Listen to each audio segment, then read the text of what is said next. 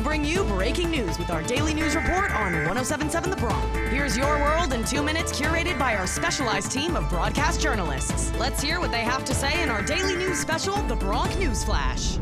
This is the Bronc News Flash, your world in two minutes on 1077 The Bronc. Just ranked as the seventh best college radio station in the country by the Princeton Review, and a 2023 nominee for a National Association of Broadcasters Marconi Radio Award for College Radio Station of the Year. Live from Rider University, I'm Evan Blackwell.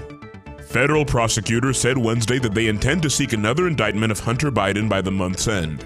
The president's son was set to plead guilty in July to two misdemeanor tax charges. In addition, he would enter a pretrial program for a gun charge in exchange for the charge being dropped. After this plea deal fell apart, prosecutors are hoping to indict him once more by September 29th. Republicans had previously criticized the arrangement as a sweetheart deal, claiming it did not go as far as they'd hoped.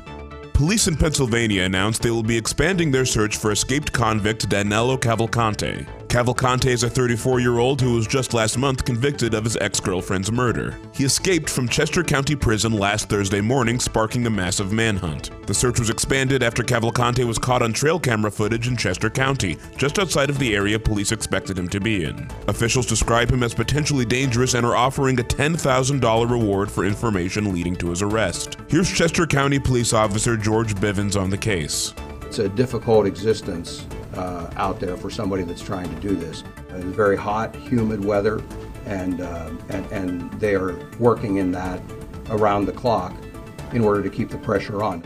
Everything that I'm able to see lead me to believe that he is still there in that area. We are not going anyplace until we have him in custody. Hurricane Lee is poised to become the strongest Atlantic storm of the year. Thursday morning showed signs that the Category 1 storm would likely intensify. Experts say it could start to near the strength of a Category 5 as it approaches the Caribbean islands this weekend. While it's too soon to know if and how the storm will affect the mainland United States, dangerous currents could still threaten the eastern seaboard if the storm doesn't land. Swells of Hurricane Lee are expected to hit the Lesser Antilles by Friday and expand to the Virgin Islands and Puerto Rico by the weekend. That's all for this episode of the Bronc News Flash, your world in two minutes. On 1077 The Bronc, winner of a 2023 Intercollegiate Broadcasting Systems Media Award for Best Radio Station, and a 2023 nominee for an NAB Marconi Radio Award for College Radio Station of the Year. Live from Rider University, I'm Evan Blackwell. Thanks for tuning in to the Bronc News Flash on 1077 The Bronc, your daily update for on campus, local, national, and international news. Want to stay up to date? Check out the Bronc News Flash on demand on all your favorite podcasting platforms or 1077thebronc.com slash newsflash. Now back to the biggest hits and best variety on 1077 The Bronc.